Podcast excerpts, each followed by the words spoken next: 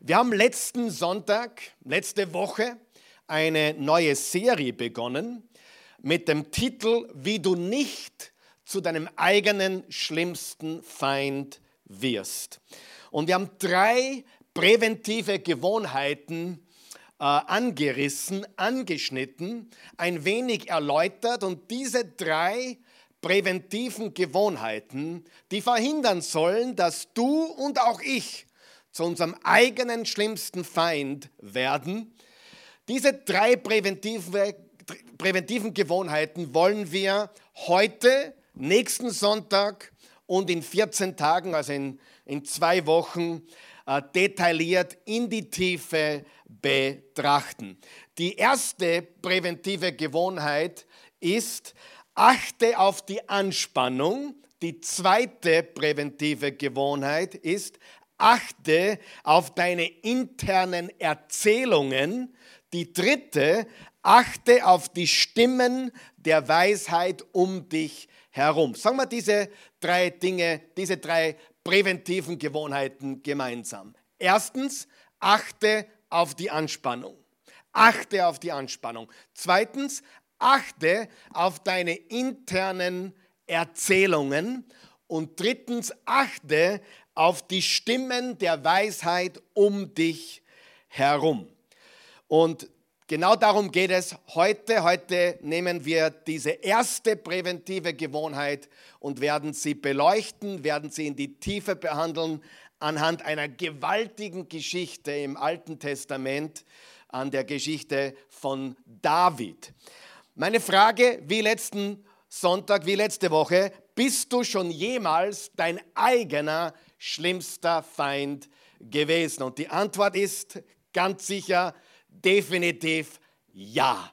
Jeder von uns, du, ich, vielleicht sogar diese letzten Tage, die letzte Woche, vielleicht sogar gestern oder schon heute, jeder von uns ist von Zeit zu Zeit sein eigener schlimmster Feind.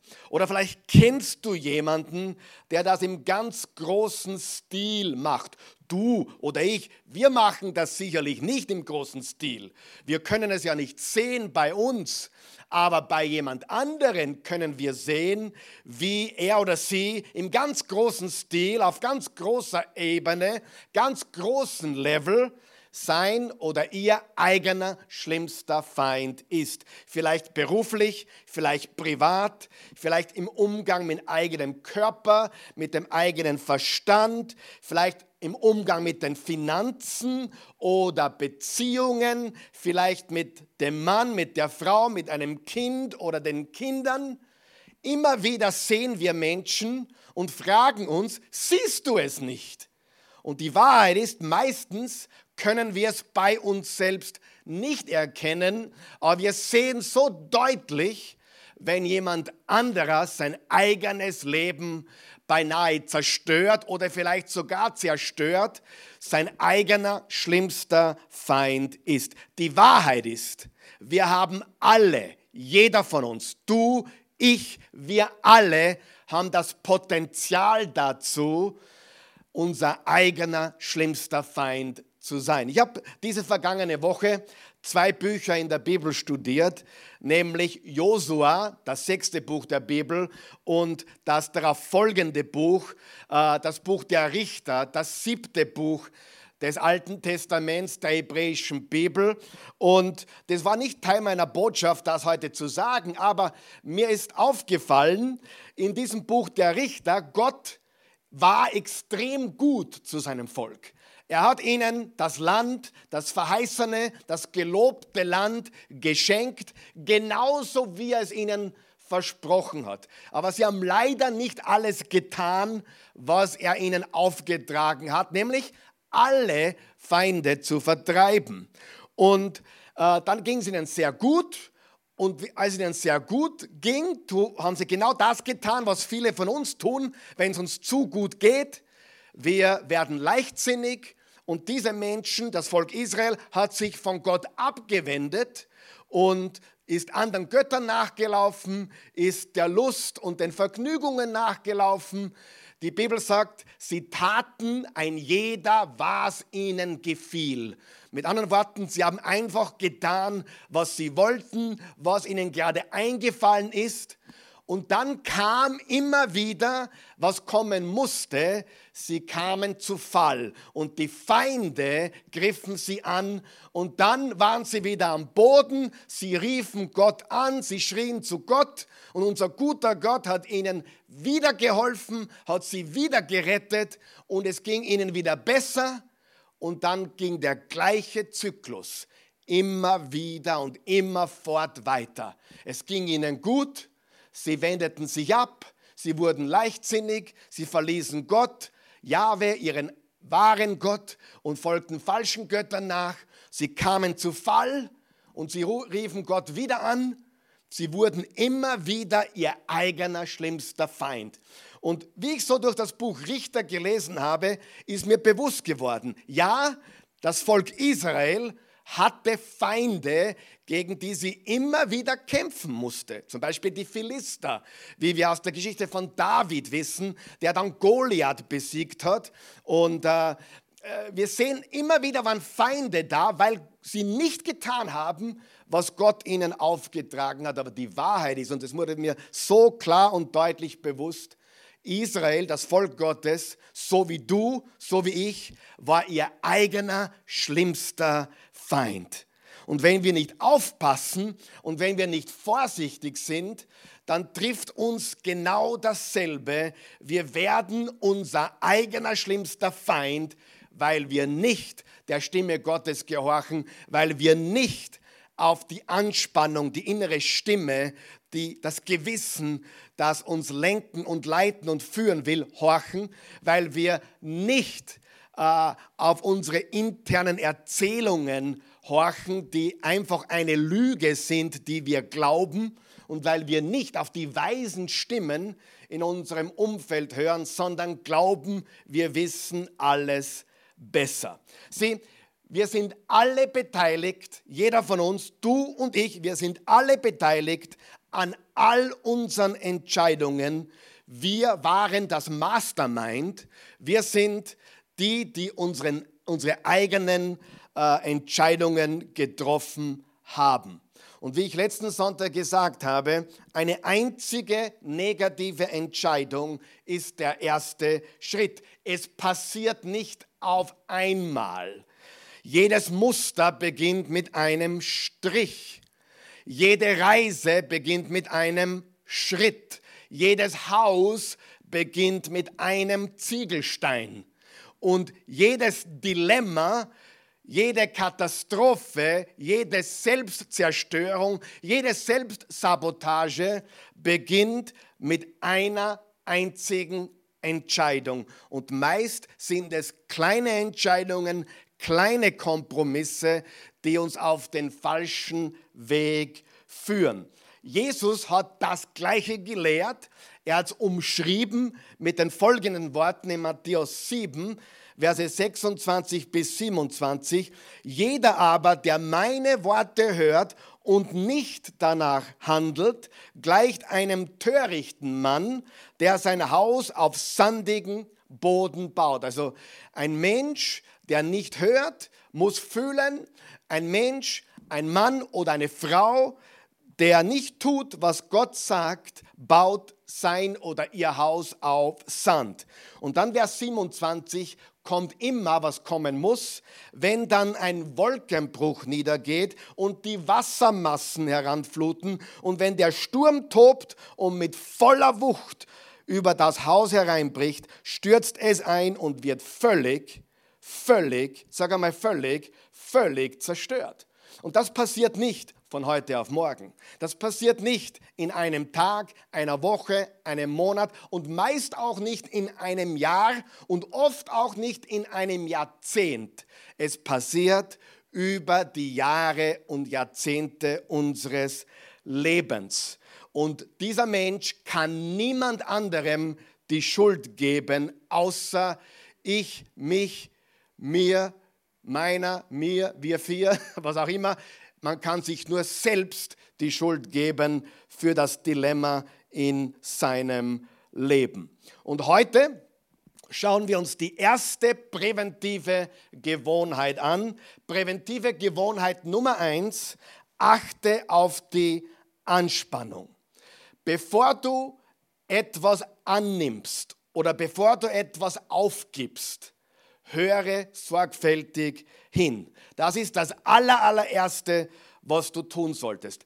Bei jeder Option, bei jeder Gelegenheit, bei jedem Angebot, bei jeder Chance, bei jedem Interesse, was in dir geweckt wird, merke dir eines. Meistens sind die Dinge, die zu gut ausschauen, um wahr zu sein, auch wirklich nicht wahr. Okay? Da ist etwas dran an dieser Aussage, dass wenn etwas zu gut ausschaut, um wahr zu sein, dass es wahrscheinlich auch nicht wahr ist. Wenn du diesen Verdacht hast, das klingt oder das schaut zu gut aus, um wahr zu sein, dann überdenke es.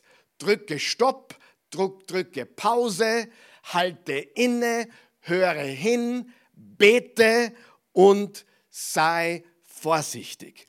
Bei allem, was du annimmst oder alles, was du aufgeben möchtest. Zum Beispiel, wenn du deine Beziehung, deine Ehe wegwerfen willst oder deinen Job aufgeben willst oder dein Unternehmen aufgeben willst.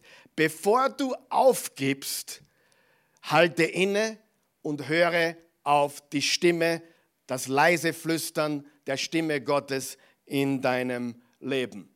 Wenn du mir schon länger zuhörst, dann kennst du folgende Aussage von mir. Du kannst das Handtuch, das Handtuch auch immer noch morgen werfen. Das heißt, überhaste nichts, höre auf das, was die innere Stimme dir sagt. Und hör auf, dich überzeugen zu wollen äh, von etwas, was nicht Realität ist. In meinem Beruf, in meiner Arbeit als Pastor, kommen immer wieder Menschen zu mir, in der Vergangenheit zumindest, wenn ich Menschen noch persönlich treffen durfte. Aber es ist immer wieder vorgekommen, dass Leute kommen mit einem New, New Deal, einem neuen Geschäft, einer neuen Gelegenheit, einer neuen Opportunity. Und diesen folgenden Satz habe ich so oft gehört, dass wenn ich für jedes Mal 5 Euro bekommen würde oder bekommen hätte, wäre ich wahrscheinlich ein reicher Mensch man hätte ein dickes, fettes Sparkonto. Und der Satz lautet, Karl Michael, das ist die größte, beste Gelegenheit, die es je in dieser Welt gab.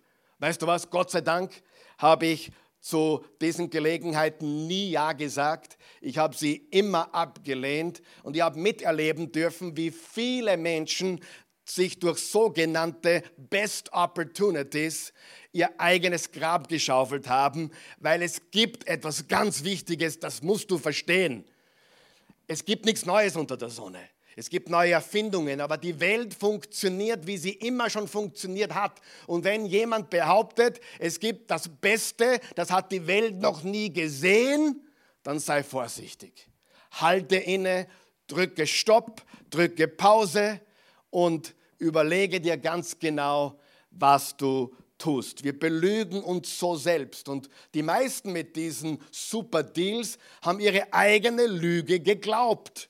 Und nie, ihr kenne keinen einzigen Fall, wo jemand mit so einem Hirngespinst wirklich Erfolg hatte und dann sagen konnte, Karl Michael, schau, ich habe es dir ja gesagt, das war das Beste, was es je gab. Nein, eigentlich kommen die gleichen Menschen sechs Monate später wieder mit dem nächsten Besten und hast du nicht gesehen und jetzt ist es das Weltbeste. Ich sage dir, wenn etwas zu gut klingt oder zu gut ausschaut, um wahr zu sein, ist es wahrscheinlich nicht wahr. Wenn der Bursche zu gut wirkt, um wahr zu sein, ist er wahrscheinlich nicht so gut, wie er ausschaut. Und nach der Heirat ändert sich alles. Glaube mir ganz einfach, die Dinge schauen auf den ersten Blick so gut aus. Nicht alles, was glänzt, ist Gold. Höre auf die Stimme in deinem Herzen. Niemand ist so gut, wie er aussieht. Niemand ist so cool, wie er wirkt oder sie. Und deswegen achte auf die Stimme Gottes. Wenn du spürst, Gottes Friede ist nicht da. Wenn du spürst, die innere Stimme sagt etwas anderes oder sagt Vorsicht oder die Ampel steht auf gelb oder sogar auf rot, dann bleib stehen. Geh nicht weiter. Halte inne. Eine neue Bekanntschaft zum Beispiel. Und du sagst, naja, der muss von Gott sein oder sie muss von Gott sein. Der ist so wunderbar, so ein Romeo, so eine Julia. Ich sage dir, wenn er oder sie von Gott ist und du bist Single und du möchtest dringend die richtige Person für dein Leben, dann lauf dir diese Person nicht davon. Wenn sie heute die richtige Person ist, dann wird sie in zwei Monaten auch die richtige Person sein und in sechs Monaten auch. Aber wenn es nicht die richtige Person ist, dann wird die Zeit das zeigen. Bete, suche Gott äh, und tue das Richtige. Drücke auf Pause. Natürlich, manche Menschen warten viel zu lange und warten, bis ihnen die beste Chance äh, vor, vorbeiläuft. Manchmal muss man eine Entscheidung treffen. Manchmal muss man Ja sagen und zugreifen. Absolut. Aber dann weißt du es auch. Oder du, du spürst es. Hey, jetzt muss ich Gas geben, jetzt muss ich Ja sagen, jetzt muss ich mich verbindlich erklären. Natürlich. Das kommt vor. Aber in den meisten Fällen sehe ich, dass uns die richtigen Dinge nicht davonlaufen. Sie laufen uns nicht davon. Im Gegenteil, wenn wir zu schnell äh, etwas entscheiden, dann treffen wir oft auch die falschen Entscheidungen.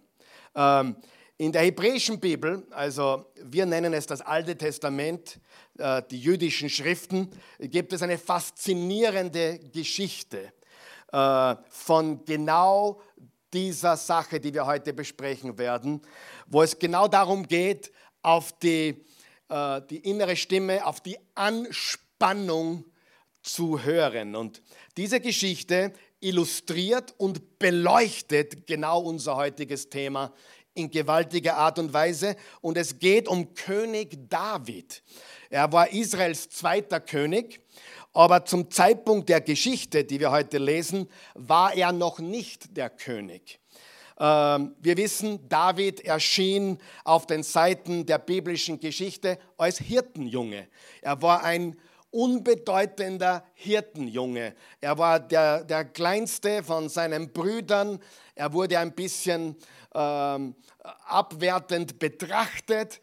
Er erschien auf den Seiten der Geschichte als Hirtenjunge. Aber plötzlich, als 17-jähriger junger Mann, trat er ins Rampenlicht, als er Goliath besiegte. Und, und, und das machte ihn legendär. Er wurde von heute auf morgen zu einer lebenden Legende. Alle haben sich gefürchtet und David, der Hirtenjunge, besiegte die bedrohende, äh, den bedrohenden Feind der Philister in der Person von Goliath. Nach dem Sieg holt Saul, der erste König von Israel, ihn an seine Seite. Er gibt ihm eine hohe Position, stellt ihn hoch im Militär und er gibt ihm sogar eine seiner Töchter zur Ehefrau. Und jetzt ist der König Saul sogar der Schwiegervater von David. Aber, sag einmal aber, aber David wurde so populär, er wurde populärer als der König selbst, als Saul selbst. Und Saul begann ihn als Bedrohung zu sehen für ihn selbst und für seine ganze Dynastie. Und es gab bereits das Gerücht, was auch stimmte, aber es gab das Gerücht, das herumkursierte, dass David bereits zum nächsten König gesalbt wurde nämlich von Samuel. Und das hörte man überall so als Gerücht verbreitet. Und Saul gebraucht sogar seine Tochter, also die Ehefrau von David, um David zu manipulieren. Dann entscheidet er sich, David umzubringen. Dann wieder nicht. Saul war schizophren. Und dann sagt er, nein, ich sende ihn immer wieder hinaus in den Krieg zu den Philistern und wahrscheinlich Höchstwahrscheinlich wird er umkommen im Krieg und die Philister werden ihn töten. Das heißt, sie machen meine Arbeit. Aber eines war für Saul gewiss. David muss weg. David muss weg. Nach einem Mordversuch von Saul an David flieht David und viele schlossen sich David an.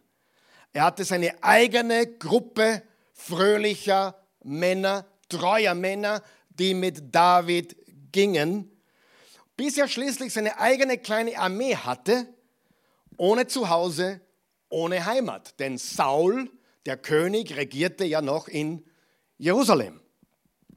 Saul musste aus seiner Sicht David aus, den, aus dem Weg räumen, bevor er stirbt, damit sein Sohn Jonathan, der später zum besten Freund von David wurde, sein Sohn Jonathan der nächste König werden konnte.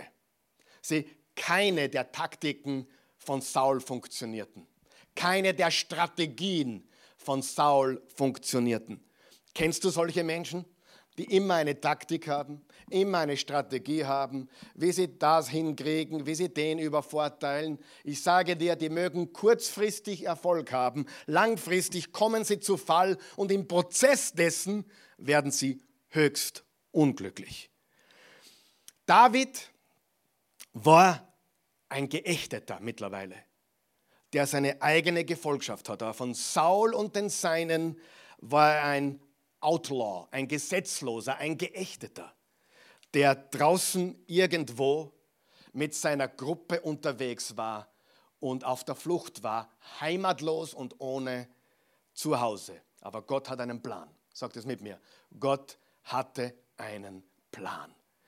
Und Saul ist damit beschäftigt, sein Königreich zu verwalten, aber er hat überall Spione, die nach David Ausschau halten sollen. Und eines Tages wird David in der Nähe von Engedi entdeckt. Engedi ist, da ist ein Bild äh, von ähm, dieser Gegend direkt am Toten Meer. Das heißt, in der Mitte circa vom Toten Meer, äh, wenn du an der, am, am Westufer vom Toten Meer bist, siehst du, äh, wie gesagt, auf der einen Seite das Tote Meer und auf der anderen Seite siehst du eine Bergwüste und mit vielen Höhlen und ein paar Oasen drinnen. Ich war zweimal dort in den letzten Monaten. Es ist eine wunderbare Gegend, sehr wüst, sehr kahl, sehr bergig, aber mit einigen Oasen auch drinnen. Und dort gibt es unzählige Höhlen ein bisschen nördlicher, circa 30 Kilometer nördlich von dieser Stelle, sind die Qumran-Höhlen, wo die Qumran, die toten Meerrollen, entdeckt wurden in 1948, wo man besuchen kann, was gigantisch ist. Aber dort in dieser Gegend, was du gerade siehst, war David unterwegs. Es ist so cool, wenn man dort ist, wenn du das nächste Mal Jerusalem besuchst ähm, oder nächstes Jahr mit uns mitfliegst. Ja? Äh, heuer, dieses Jahr ist es leider nicht möglich. Äh, wir verschieben auf nächstes Jahr, gleiches Zeitfenster ungefähr. Dann siehst du diese Gegend, du kannst diese Gegend besuchen. Eine halbe Stunde von Jerusalem entfernt, zum Toten Meer und ein bisschen südlich. Und dort war David unterwegs. Und jetzt steigen wir ein in unsere Geschichte. Und diese Geschichte hat es in sich. Sie ist phänomenal, sie ist sensationell und beschreibt genau, wie David auf sein Gewissen gehört hat, auf die, die Anspannung, die innere Anspannung geachtet hat und so verhindert hat, sein eigener schlimmster Feind zu werden. Und vergiss nicht, Saul, der erste König, verfolgt David, den Mann nach Gottes Herzen, und will ihn umbringen damit er seine Dynastie rettet und nicht David der nächste König wird, sondern sein eigener Sohn Jonathan. Aber das war nicht Gottes Plan. 1 Samuel 24, da steht folgendes im Vers 1. Danach zog David sich an unzugängliche Stellen in den Bergen Engedi zurück. Wie gesagt, das war eine Bergwüste. Drum steht hier Berg. Interessant ist, das Tote Meer ist ja ungefähr 420 Meter unter dem Meeresspiegel. Und dann hast du ein paar Berge, die da hinaufgehen. Und die Bergspitze ist, ist kaum über dem Meeresspiegel, also ein bisschen vielleicht, aber nicht viel. Das ist alles sehr, sehr tief gelegen. Und hier an dieser Stelle, irgendwo in diesen Bergen, in dieser Bergwüste, äh, zog sich David mit seinen Männern zurück. Vers 2. Nachdem Saul die Philister verfolgt hatte und zurückgekehrt war, wurde ihm gemeldet, David ist jetzt in der Wüste Engedi. Sie haben ihn entdeckt, sie haben ihn ausspioniert und haben Wort an Saul oder zu Saul gebracht, hey, wir wissen, wo David und seine Männer sich befinden. Vers 3 ist interessant. Saul wählte 3000 der besten Krieger aus. Stell dir das vor. 3000.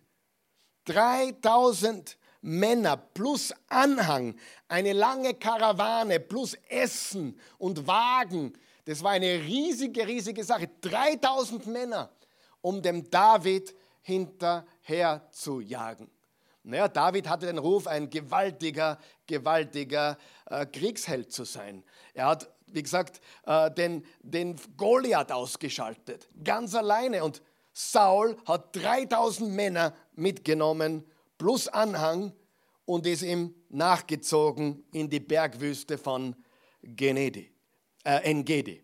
Saul wählte 3000 der besten Krieger Israels aus und machte sich in der Nähe der Steinbockfelsen auf die Suche nach David und seinen Männern. Wo die Steinbockfelsen genau sind, wissen wir jetzt heute nicht, aber es ist wie gesagt genau in dieser Gegend bei Engedi. Ich glaube, der, der Gabriel und ich haben sogar in Engedi gegessen. Kann ich mich noch gut erinnern. Im Kibbutz dort, in einem der Kibbutz haben wir dort Mittag gegessen. Es ist gewaltig dort zu sein und man spürt auch, wie da biblische Geschichte stattgefunden hat. Vers 4 an der Stelle, an der die Straße an ein paar Schafhürden vorüberführt, ging Saul in eine Höhle. Es ist unglaublich. Stell dir das jetzt vor, was jetzt passiert. Diese Bergwüste, unzählige Höhlen. Hast du mich verstanden? Unzählige Höhlen in dieser Gegend. Und Saul geht in eine Höhle. Warum? Um seine Notdurft zu errichten. Das ist fast komisch, oder? Mit anderen Worten, er musste aufs Klo. Wenn du einer der 3000 Männer bist, der, der Soldaten der Armee, und du musstest aufs Klo, dann musst du es einfach nur aushalten.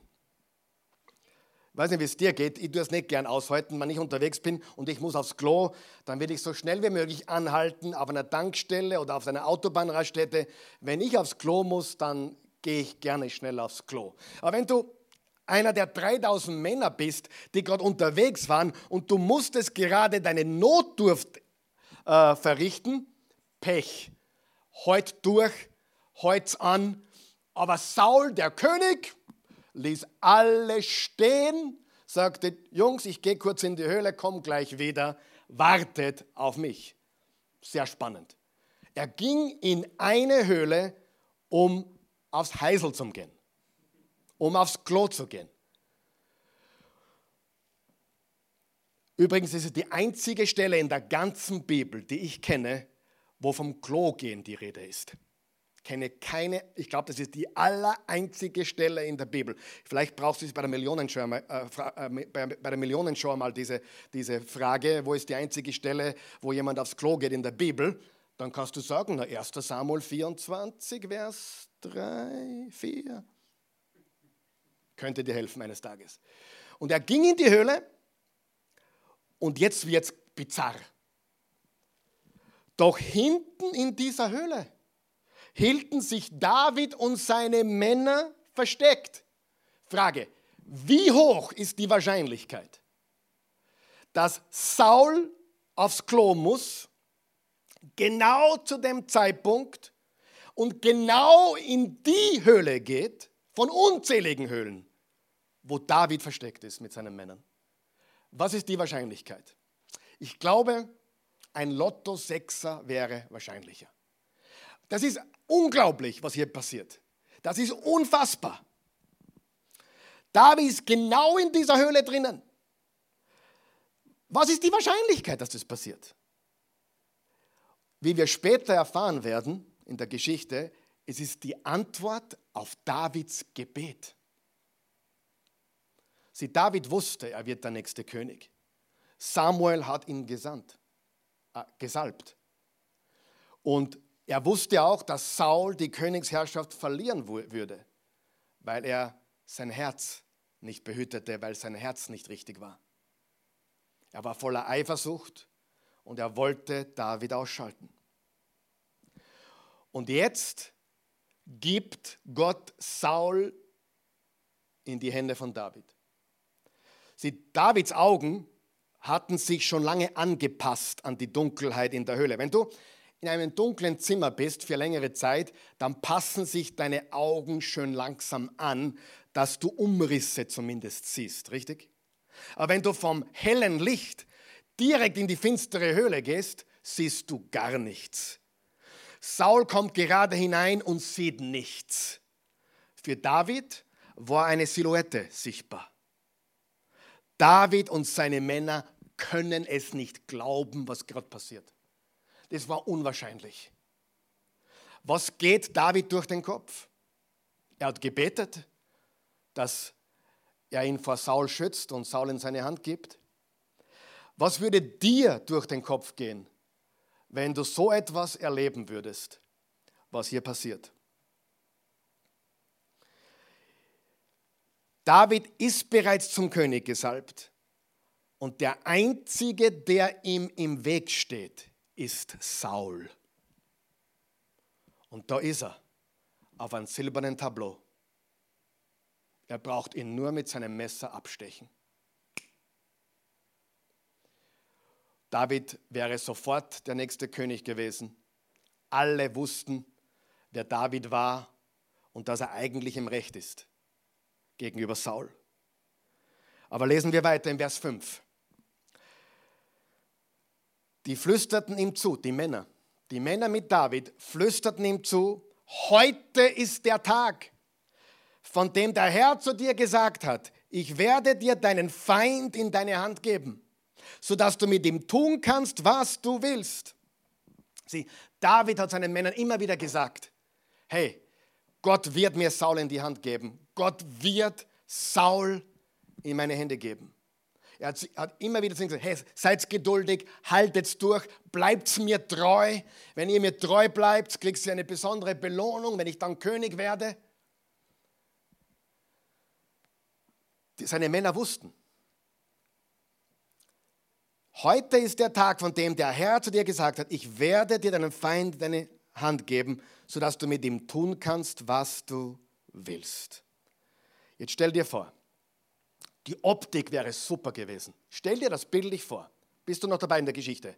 Diese Höhle. Hinten sind die Männer mit David. Sie sehen eine Silhouette, sie sehen Saul. Saul ist weiter vorne, sieht gar nichts. Saul geht in die Höhle hinein. David hat die Möglichkeit, ihn zu töten und aus der Höhle hinauszugehen mit dem Kopf von Saul. Stell dir das bildlich vor. Draußen warten die 3000 Männer. Wie lange braucht er denn nur der Chef? Wann kommt er denn endlich? Saul geht hinein und David kommt mit seinem Kopf heraus. Würde ganz gut ausschauen. Kein Bürgerkrieg, kaum Blutvergießen. Hey, das muss doch Gottes Wille sein. Da ist er. Das muss doch Gottes Wille sein. Kannst du dir vorstellen, wie groß der Druck war, der hier auf David liegt? Was mache ich mit dem? Töte ich ihn? Schließlich hat Gott gesagt, ich gebe ihn in deine Hände. Oder will ich wirklich meinen Schwiegervater umbringen? Will ich wirklich den König töten? Lesen wir den Rest der Geschichte. David schlich sich nach vorne und schnitt heimlich einen Zipfel von Sauls Gewand ab. Doch dann, kam, dann bekam David ein schlechtes Gewissen, weil er etwas von Sauls Gewand abgeschnitten hatte. Und er sagte zu seinen Männern, der Herr bewahre mich davor, dass ich dem Gesalbten des Herrn etwas antue. Denn er ist ja der Gesalbte des Herrn. Und er wies seine Männer zurecht und ließ nicht zu, dass sie Saul etwas antaten. Nachdem Saul die Höhle verlassen hatte und weitergegangen war, trat David heraus. Bleiben wir da mal kurz stehen. David hat nicht nur gesagt, ich werde ihn nicht töten, er hat auch zu seinen Männern gesagt, greift ihn ja nicht an, ihr dürft ihn nicht töten. Er hat sie davon abgehalten, das zu tun. Wäre leicht gewesen und hätte viel, viel Probleme auch erspart, aber David wusste, das ist nicht der richtige Weg. David trat heraus, rief ihm nach. Stell dir das bildlich vor. Äh, Saul macht sich gerade den Hosen, Hosendill zu, hat sich gerade den Hintern gewischt, mit was weiß ich nicht. Das Heißelpapier war ausverkauft wahrscheinlich, ja, keine Ahnung. Auf jeden Fall, er machte seinen Reißverschluss zu, ging hinaus auf seine wartenden 3000 Männern, die sagen, na endlich ist er da. Und plötzlich hört Saul eine ihm sehr bekannte Stimme aus der Richtung der Höhle, wo er gerade rauskam. David trat heraus und rief ihm nach, mein Herr und König. Und als Saul sich umdrehte, verneigte David sich tief und warf sich vor ihm nieder. Dann rief er zu Saul, warum hörst du auf Leute, die sagen, David wolle dir schaden? Heute kannst du mit eigenen Augen sehen, dass es nicht wahr ist. Denn der Herr hatte dich hinten in der Höhle in meine Hand gegeben und ein paar meiner Männer verlangten von mir, dass ich dich töte. Doch ich habe dich verschont. Ich habe gesagt, niemals werde ich ihm, meinem Herrn, etwas antun, denn er ist der Gesalbte des Herrn. Ich kann doch nicht den König töten. Ich kann doch nicht den Schwiegervater töten. Irgendwo im Prozess des Ganzen kämpfte er mit seinem Gewissen. Ich bin überzeugt, er und auch seine Männer wollten Saul töten. Aber irgendwo kam das Gewissen. Ich glaube, der Druck war enorm. Stell dir vor, was mache ich jetzt? Jetzt ist er da. Der Einzige, der noch zwischen mir und dem Thron steht. Der Einzige, der noch verhindern kann, dass ich auf den Thron steige, den Gott mir bereits versprochen hat. Der Einzige, Saul, jetzt vor mir auf dem silbernen Tableau. Was mache ich? Er erkennt. Und er erkennt, dass es falsch ist. Und er muss es seinen Männern erklären. Und die Männer sagen sogar, okay David, wenn du es nicht machen willst, dann machen wir es für dich. Und David sagt, stopp, nein. Puh, das war knapp. Ich glaube, es war knapper, als es in der Geschichte erzählt wird. Ich glaube, David war knapp, knapp, knapp, knapp dran, den König zu töten. Darf ich eine Zwischenfrage einwerfen? Wie knapp bist du dran, etwas zu tun, was dein Leben komplett verändern würde? Kannst du dir vorstellen, wenn David ihn umgebracht hätte, er wäre zum König geworden, aber er hätte viel erklären müssen eines Tages vielleicht auch seinen Enkelkindern, du Opa, erzähl uns nochmal die Geschichte, bitte. Opa, erzähl uns nochmal die Geschichte, wie du zum König wurdest, als du dem Saul die Kehle durchgeschnitten hast und zum Thron aufstiegst. Erzähl uns die Geschichte noch einmal. Und David sagt, na, die Geschichte erzähle ich lieber nicht. Ich erzähle euch lieber die Geschichte vom Goliath. Weißt du, manche Geschichten, die sind im Nachhinein dann nicht so toll zu erzählen. Möchtest du dein ganzes Leben lang mit einer Lüge leben, die du niemandem erzählen willst? Oder mit etwas leben, was jeder weiß, was ein finsteres Kapitel in deinem Leben ist? Ich nicht und du sicher auch nicht. Vers 12. Sieh, mein Vater, er nennt ihn hier sogar Vater, Schwiegervater, was ich in der Hand halte, es ist ein Zipfel deines Gewandes. Ich habe es abgeschnitten, aber ich habe dich nicht getötet. Das zeigt, dass ich dir nicht schaden will und dass ich nicht an dir schuldig geworden bin. Aber du jagst mich und willst mich töten. Der Herr wird zwischen uns entscheiden. Er wird dich für das strafen, was du mir anzutun versuchst. Aber ich werde dir niemals Schaden zufügen. Wie es ein altes Sprichwort sagt, böse Menschen begehen böse Taten. Ich werde dir nichts antun. Wem jagt der König von Israel überhaupt nach? Einem toten Hund? Einem einzelnen Floh? Der Herr soll darüber richten, wer von uns Recht hat. Er soll mein Fürsprecher sein und mir zu meinem Recht verhelfen. Als David geendet hatte, rief Saul, bist du es wirklich, mein Sohn David? Und er begann zu weinen. Dann sagte er zu David, du bist gerechter als ich, denn du hast mir Böses mit Guten vergolten. Alle wussten in diesem Augenblick, alle anwesenden Personen wussten in diesem Augenblick, wer der bessere Mann war von den beiden. Jeder wusste es. Jeder wusste, David war der bessere Mann. Vers 19. Ja, du hast mir heute bewiesen, wie gut du mit mir umgehst. Der Herr hat mich dir ausgeliefert und du hättest mich töten können, aber du hast es nicht getan. Wer würde schon seinen Feind entkommen lassen? wenn er ihn in seiner Gewalt hat. Was du heute für mich getan hast, dafür soll der Herr dich belohnen. Ich weiß genau, dass du König werden wirst und deine Herrschaft über Israel wird Bestand haben. Schwöre mir beim Herrn, dass du meine Nachkommen nicht töten und mein Geschlecht nicht auslöschen wirst. David schwor es und er hat sein Wort gehalten. Er hat immer wieder die Familie Sauls beschützt und versorgt. David schwor es und Saul kehrte nach Hause zurück. David und seine Männer dagegen zogen wieder in die Berge hinauf. Knapp, knapp, knapp, knapp. Aber David traf die richtige Entscheidung. Wie knapp bist du dran, dein eigener schlimmster Feind zu werden? Etwas zu tun, was falsch ist, etwas zu tun, was dir später auf den Kopf fällt, etwas zu tun, was dich zum eigenen schlimmsten Feind macht. Hör auf ihn, auf die Stimme Gottes. Höre ihn.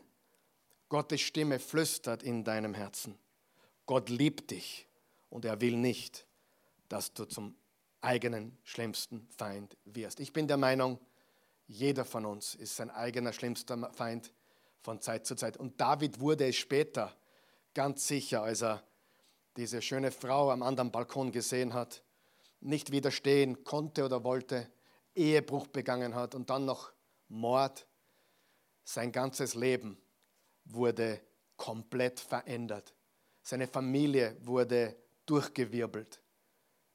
Er wurde sein eigener schlimmster Feind später. Es war nie wieder dasselbe, aber in diesem Moment hat er das Richtige getan und die Weichen dafür gelegt, dieser König David zu werden, von dem wir in der Bibel lesen, ein Mann nach meinem Herzen. David traf die Entscheidung, Saus schlechtes Verhalten nicht als Ausrede für eigenes schlechtes Verhalten zu benutzen. Tun wir das nicht alle immer wieder? Jemand andere, anderer benimmt sich daneben, verhält sich schlecht und wir benutzen das als Entschuldigung, als Ausrede, dass wir uns auch schlecht benehmen oder schlecht verhalten. Bitte benutze nicht das schlechte Verhalten der anderen Person als Ausrede, dass du dich auch daneben benehmen darfst. David hätte jeden Grund gehabt zu sagen, hey, schau, wie sich der aufführt. Jetzt führe ich mich auch auf. Nein, David traf die Entscheidung, sag mal Entscheidung. Sauls schlechtes Verhalten nicht als Ausrede oder Entschuldigung für sein eigenes schlechtes Verhalten zu benutzen. Saul wird von David gedemütigt, aber nicht von seinem Militär, nein, nein, von seinem Charakter, von seiner Größe, von seiner Selbstbeherrschung, von seiner Demut. Er hat ihn gedemütigt, aber mit den richtigen Waffen, mit Charakter, Größe, Demut, Selbstbeherrschung. Und Saul hatte keine andere Wahl, als umzudrehen und heimzugehen. Er war total gedemütigt. Frage zum Abschluss und dann ein Commitment, was wir eingehen werden. gibt es eine Anspannung in deinem Leben, die deine Aufmerksamkeit haben muss. Willst du eine Entscheidung treffen, aufzugeben, davon zu laufen oder eine Gelegenheit anzunehmen, die so gut ausschaut, aber du weißt, sie ist nicht richtig? Wie knapp bist du schon dran? Vielleicht hörst du mir sogar zu und denkst dir, ich kann das gar nicht glauben, dass der, der heute gerade darüber predigt. Ich bin so knapp dran. Ich bin so knapp dran, alles wegzuwerfen. Ich bin so knapp dran, etwas zu tun, was unmoralisch ist. Ich bin so knapp dran. Wie knapp bist du dran? Höre auf die Anspannung. Noch einmal, ich glaube, die Geschichte von David in der Höhle und Saul, die war viel knapper, als wir glauben. Ich glaube, die Versuchung Davids, ihn abzustechen und wenn es er nicht getan hätte, die Männer in Schach zu halten, die war so groß, der Druck war so groß, aber er widerstand. Und darum möchte ich abschließen mit einem Commitment das wir alle heute eingehen werden. Bitte sagen wir es gemeinsam auf drei, laut. Eins, zwei, drei. Ich werde innehalten, bis ich die Ursache herausgefunden habe. Ich werde innehalten, bis ich die Ursache, die Ursache meiner Anspannung herausgefunden habe. Warum spüre ich, das ist nicht richtig, das ist nicht okay, das ist nicht in Ordnung. Ich darf das nicht machen. Warum spüre ich diese Anspannung? Woher kommt sie? Ist sie von Gott oder nicht? Manche Entscheidungen müssen wir treffen. Manchen Menschen dürfen wir nicht zuhören. Manche Erzählungen sind richtig, aber die meisten sind Lügen. Die meisten Dinge im Gewissen warnen uns, es nicht zu tun. Aber manchmal ist die Ampel auch grün, wo, wo wir wissen, ja, das ist Gott, das ist sein Wille.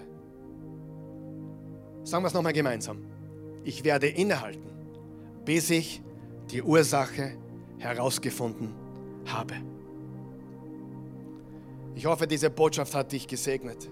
Ich hoffe, sie gibt dir Kraft für dein Leben, nicht nur für kommende Woche, sondern für dein ganzes Leben.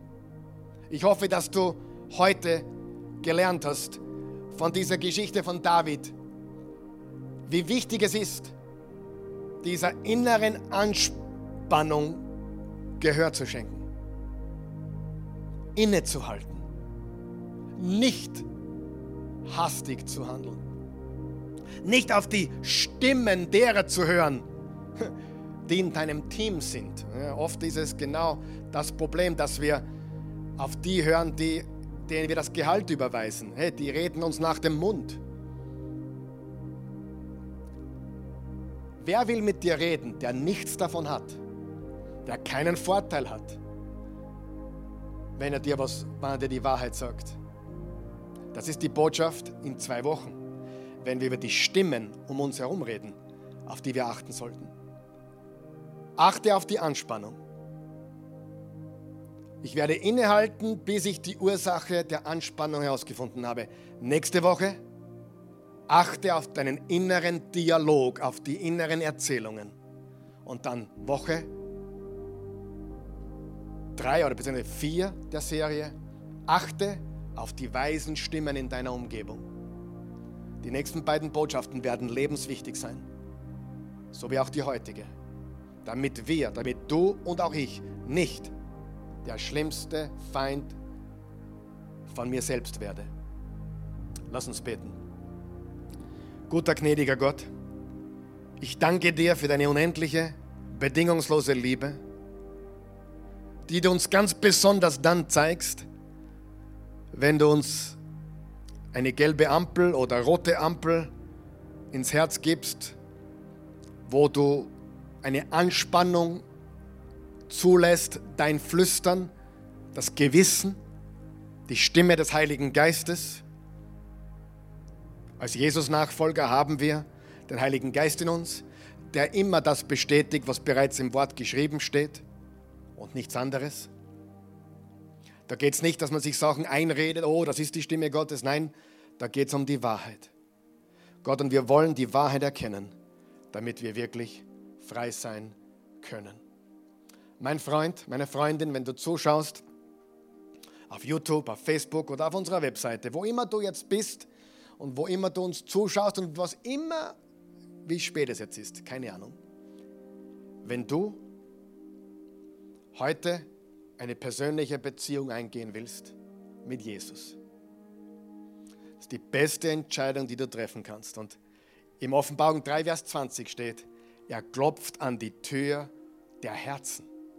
Auch das ist diese positive Anspannung. Er klopft und er sagt, hey, ich bin echt, ich liebe dich, ich mache dir keine Vorwürfe, ich bin für dich, ich bin der Retter der Welt und das inkludiert dich.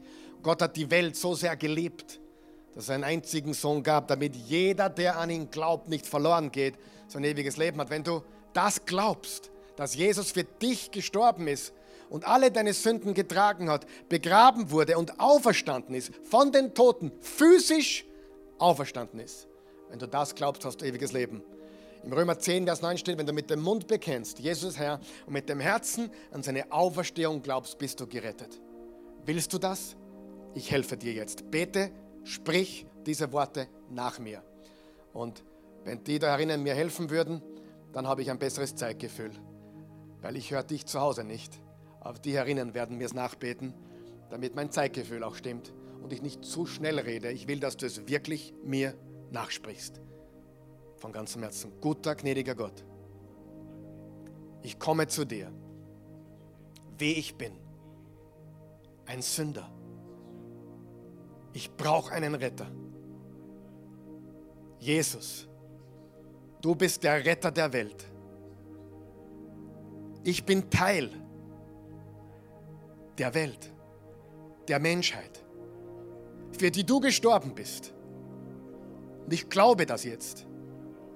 Und durch meinen Glauben sind mir die Sünden vergeben. Alles, was ich begangen habe, begehen werde, alles hast du bereits am Kreuz getragen. Du hast meine Strafe bezahlt. Ich danke dir dafür. Und ich bekenne dich jetzt als meinen Herrn und Erlöser. Und ich glaube, du bist von den Toten auferstanden. Ich gebe dir mein Leben und ich empfange deins. Jesus, du bist mein Leben. Und mein Leben gehört dir. Amen. Wenn du das gebetet hast, dann bist du ein Kind Gottes. Wenn du das mit dem Mund ausgesprochen hast und mit dem Herzen glaubst, bist du ein Kind Gottes. Bitte schreib uns. Wir schicken dir gerne weitere Materialien zu, wie du das Wort Gottes studieren kannst. Gratis. Wenn du dich heute meldest, wollen wir dir eine gratis äh, Bibelschule zuschicken. Nur für dich, der du heute dein Leben gegeben hast. Wir schenken sie dir heute. Schreib uns at kontakte.oasechurch.tv wenn du zuhörst und du, du weißt, boah, dieser David hätte ich sein können, dieser David bin ich. Ich bin auch der Saul. Voller Eifersucht. Wir sind alle auf beiden Seiten. Wir sind Menschen. Manchmal sind wir mehr Saul, manchmal sind wir mehr David. Manchmal sind wir versucht, manchmal geben wir nach. Aber wenn du sagst, hey, ja, ich bin knapp dran oder knapp dran gewesen, bete folgendes Gebet. Jesus, ich war knapp dran. Sehr knapp. Heute will ich die Kurve kriegen. Stopp drücken. Pause. Innehalten. Ich gehe keinen Schritt weiter. Ich gehorche deiner inneren Stimme. Ich bin dein Kind. Du liebst mich trotz allem. Du liebst mich. Trotz meiner Fehler. Trotz meiner Sünden. Gleichzeitig willst du nicht, weil du mich so sehr liebst, dass ich mein Leben zerstöre, indem ich einen Fehler mache, der Konsequenzen haben wird auf mein ganzes Leben. Danke. Amen. Gott segne euch. Wir lieben euch von ganzem Herzen. Aber noch wichtiger, Jesus liebt dich mehr, als du dir vorstellen kannst.